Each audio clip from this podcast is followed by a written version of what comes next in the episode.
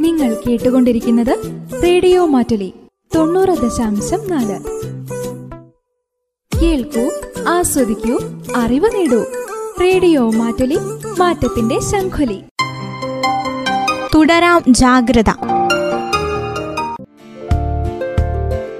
നമസ്കാരം. എല്ലാ പ്രിയ ശ്രോതാക്കൾക്കും തുടരാം ജാഗ്രതയുടെ പുതിയൊരധ്യായത്തിലേക്ക് സ്വാഗതം.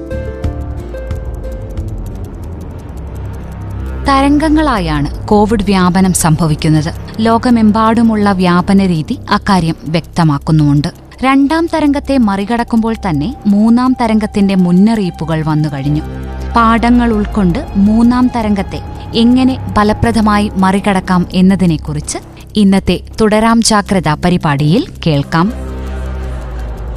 ലോകമെമ്പാടുമുള്ള കോവിഡ് വ്യാപനത്തിന്റെ രീതി പരിശോധിച്ചാൽ മനസ്സിലാകുന്ന ഒരു കാര്യം ഇതാണ്. പല തരംഗങ്ങളായാണ് രോഗമുണ്ടാകുന്നത്. ഒരിക്കൽ ഒരു പ്രദേശത്ത് കുറേ പേർക്ക് വന്നുപോയ ശേഷം കുറച്ചുകാലം അടങ്ങിക്കിടക്കും. ഏതാനും മാസങ്ങൾക്കു ശേഷം വീണ്ടും നിരവധി പേർക്ക് രോഗമുണ്ടാവുകയും ചെയ്യും. എല്ലാ രാജ്യങ്ങളിലും ഒരേ സമയത്തോ രീതിയിലോ അല്ല കോവിഡ് ബാധ ഉണ്ടാകുന്നത്.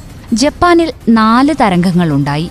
ഓരോന്നും മുൻപ് വന്നതിനേക്കാൾ ശക്തിയോടെ. പലതരം വൈറസുകൾക്കും പല രീതികളാണ്. ഇൻഫ്ലുവൻസ വൈറസ് വർഷത്തിൽ ഒരിക്കൽ വന്നു പോകാറുണ്ട്. അതുപോലെ തന്നെ ജലദോഷമുണ്ടാക്കുന്ന വൈറസുകൾ ഇടയ്ക്കിടയ്ക്ക് വന്നു പോകാറുണ്ട്.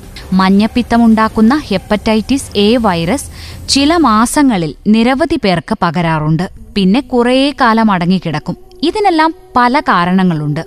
എന്തുകൊണ്ടാണ് കോവിഡിന് പല തരംഗങ്ങൾ ഉണ്ടാവുന്നത്? അകത്തളങ്ങളിൽ ജനങ്ങൾ ഒത്തുചേരുന്നിടത്ത് വ്യാപനം അതിവേഗമാകും. മനുഷ്യൻ സാമൂഹിക ജീവിയാണ്. ഒറ്റയ്ക്ക് കഴിയുന്നത് പൊതുവെ മനുഷ്യരുടെ ഒരു രീതിയല്ല. അതിനാൽ വൈറസ് വ്യാപനം നടന്നുകൊണ്ടേയിരിക്കും. ഇടയ്ക്ക് അത് അനിയന്ത്രിതമായി കൂടുമ്പോൾ സർജ് സ്പൈക്ക് എന്നൊക്കെ പറയും.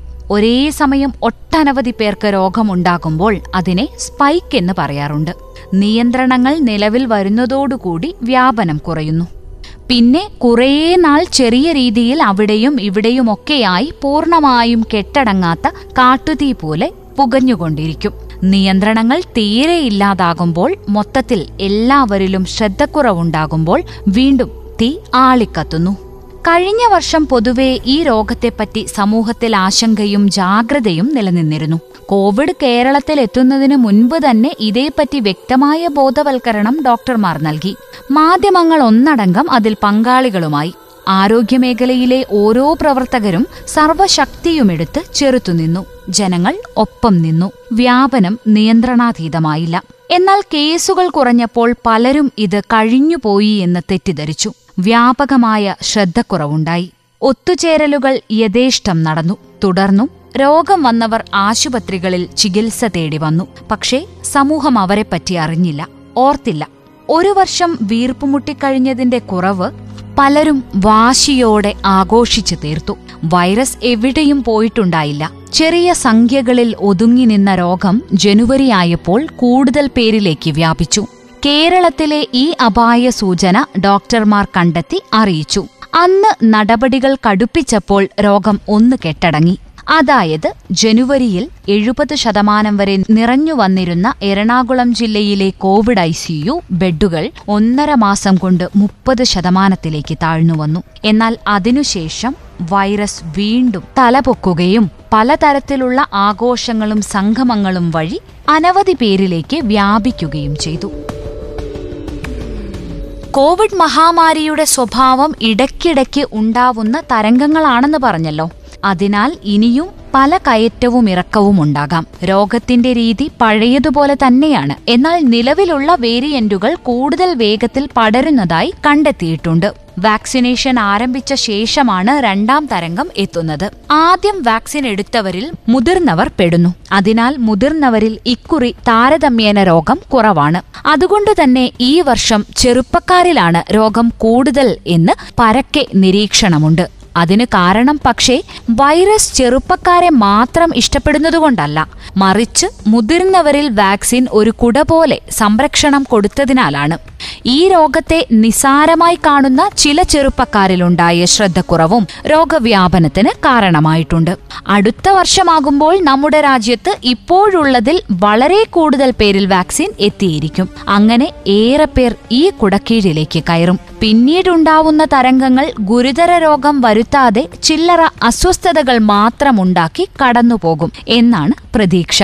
എല്ലാ പ്രായക്കാർക്കും കോവിഡ് ഉണ്ടാകാറുണ്ട്. എന്നാൽ ഒന്നു മുതൽ പതിനാല് വയസ്സുവരെയുള്ള കുട്ടികളിൽ ഇതിന്റെ മരണനിരക്ക് വളരെ കുറവാണ്. മിക്കവർക്കും ലക്ഷണങ്ങൾ പോലുമില്ലാത്ത വൈറസ് ബാധ മാത്രമേ ഉണ്ടാവുകയുള്ളൂ. എന്നാൽ അപൂർവമായി ചില കുട്ടികളിൽ ഇത് ഗുരുതരമായ സങ്കീർണതകൾ വരുത്തിവെക്കാറുമുണ്ട്. കുട്ടികളെ മാത്രമായി ആക്രമിക്കുക ഈ വൈറസിന്റെ രീതിയല്ല. മുതിർന്നവർ എല്ലാവരും വാക്സിൻ എടുത്തു കഴിഞ്ഞു എന്ന് സങ്കല്പിക്കുക ഇനി ഈ സമൂഹത്തിലേക്ക് ഈ വൈറസ് കടന്നു വന്നു എന്നിരിക്കട്ടെ. മുൻപ് രോഗം വന്നു പോയവരെയും വാക്സിൻ സ്വീകരിച്ചവരെയും കാര്യമായി ബാധിക്കാൻ വൈറസിനാവില്ല. അതിനാൽ കുട്ടികളിലാകും കൂടുതൽ രോഗവ്യാപനം നടക്കുന്നത്.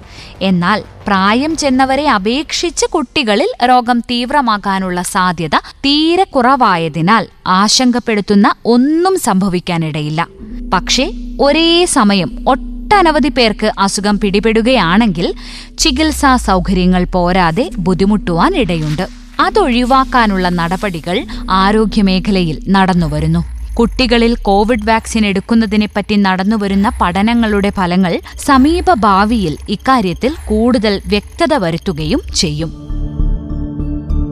കോവിഡ് വലിയ റേഞ്ചുള്ള ഒന്നാണ്. ചിലരിൽ ലക്ഷണങ്ങൾ പോലും ഉണ്ടാവുകയില്ല.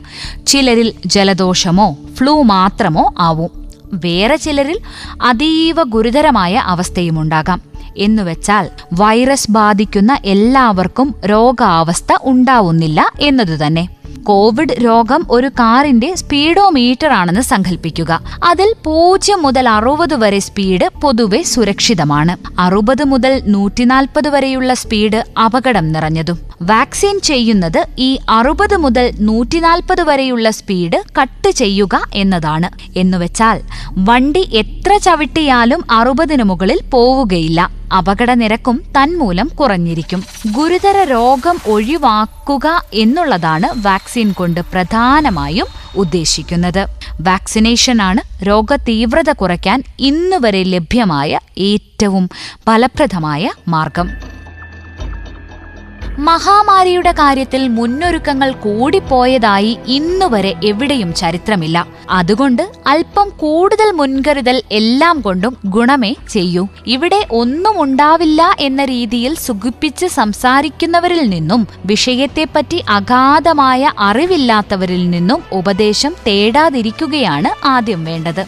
ഇനിയുള്ള തരംഗങ്ങളുടെ വലുപ്പമോ തീവ്രതയോ കൃത്യമായി പ്രവചിക്കാൻ സാധ്യമല്ല. അതിനാൽ ഏറ്റവും കൂടുതൽ ആവശ്യമുള്ള കാര്യങ്ങൾ മുൻകൂറായി കരുതി വയ്ക്കുന്നതാണ് ഉചിതം. ഇന്നേ വരെയുള്ള ചരിത്രം പരിശോധിച്ചാൽ ഏറ്റവും വേണ്ട ഘടകം ഓക്സിജൻ ബെഡുകളാണ്. മുംബൈയിൽ ഇതിനുവേണ്ടി ആയിരക്കണക്കിന് രോഗികളെ പെട്ടെന്ന് അഡ്മിറ്റ് ചെയ്യാൻ പാകത്തിനുള്ള ജംബോ ആശുപത്രികൾ പണിഞ്ഞിരുന്നതുകൊണ്ട് ഇത്തവണയും ആഘാതം കുറയ്ക്കാൻ സാധിച്ചു. കൂടുതൽ സൗകര്യങ്ങൾ ഉണ്ടാക്കുന്ന അത്രയും തന്നെ പ്രാധാന്യമുണ്ട് ഉള്ള സൗകര്യങ്ങൾ ഏകോപിപ്പിക്കുന്നതിന് മാനവ വിഭവശേഷിയും സാങ്കേതിക വിദ്യയും ഇവിടെ ഒരുപോലെ പ്രധാനമാണ്. അതീവ വൈദഗ്ധ്യമുള്ള ആരോഗ്യ പ്രവർത്തകരെ പെട്ടെന്ന് ഉണ്ടാക്കിയെടുക്കാൻ സാധിക്കുകയില്ല. അതിനുള്ള ഒരുക്കങ്ങൾ ഇപ്പോഴേ തുടങ്ങണം. വാക്സിനേഷനാണ് രോഗ തീവ്രത കുറയ്ക്കാനുള്ള ഏറ്റവും ഫലപ്രദമായ മാർഗമെന്ന് പറഞ്ഞല്ലോ. അതിന്റെ ലഭ്യതയും സ്വീകാര്യതയും കൂട്ടുകയും അത് കൊടുക്കുന്നതിലുള്ള അനാവശ്യമായ ചിട്ടവട്ടങ്ങൾ നീക്കം ചെയ്ത് ലളിതമാക്കുകയും വേണം. ഉദാഹരണത്തിന് ചില വികസിത രാജ്യങ്ങളിൽ ആർക്കും എപ്പോൾ വേണമെങ്കിലും ചെന്ന് എടുക്കാവുന്ന രീതിയിൽ ക്രമീകരിച്ചിട്ടുണ്ട്. വീടുതോറുമുള്ള വാക്സിനേഷൻ ചെയ്യാവുന്നതാണ്. എത്രയും വേഗം എത്രയും പേരിലേക്ക്. തിരക്കൊഴിവാക്കി വാക്സിൻ എത്തിക്കാനുള്ള മാർഗങ്ങൾ നടപ്പാക്കുകയാണ് ചെയ്യേണ്ടത്. ശ്രോതാക്കൾ ഇന്ന് തുടരാം ജാഗ്രതയിൽ കേട്ടത് കോവിഡ് മൂന്നാം തരംഗത്തിന് മുൻപ് ശ്രദ്ധിക്കേണ്ട കാര്യങ്ങളെക്കുറിച്ചാണ്. കടപ്പാട് doctor Rajeev Jayadevan I M A state epidemic cell vice chairman. ഇന്നത്തെ തുടരാം ജാഗ്രത ഇവിടെ പൂർണമാകുന്നു. തുടരാം ജാഗ്രത.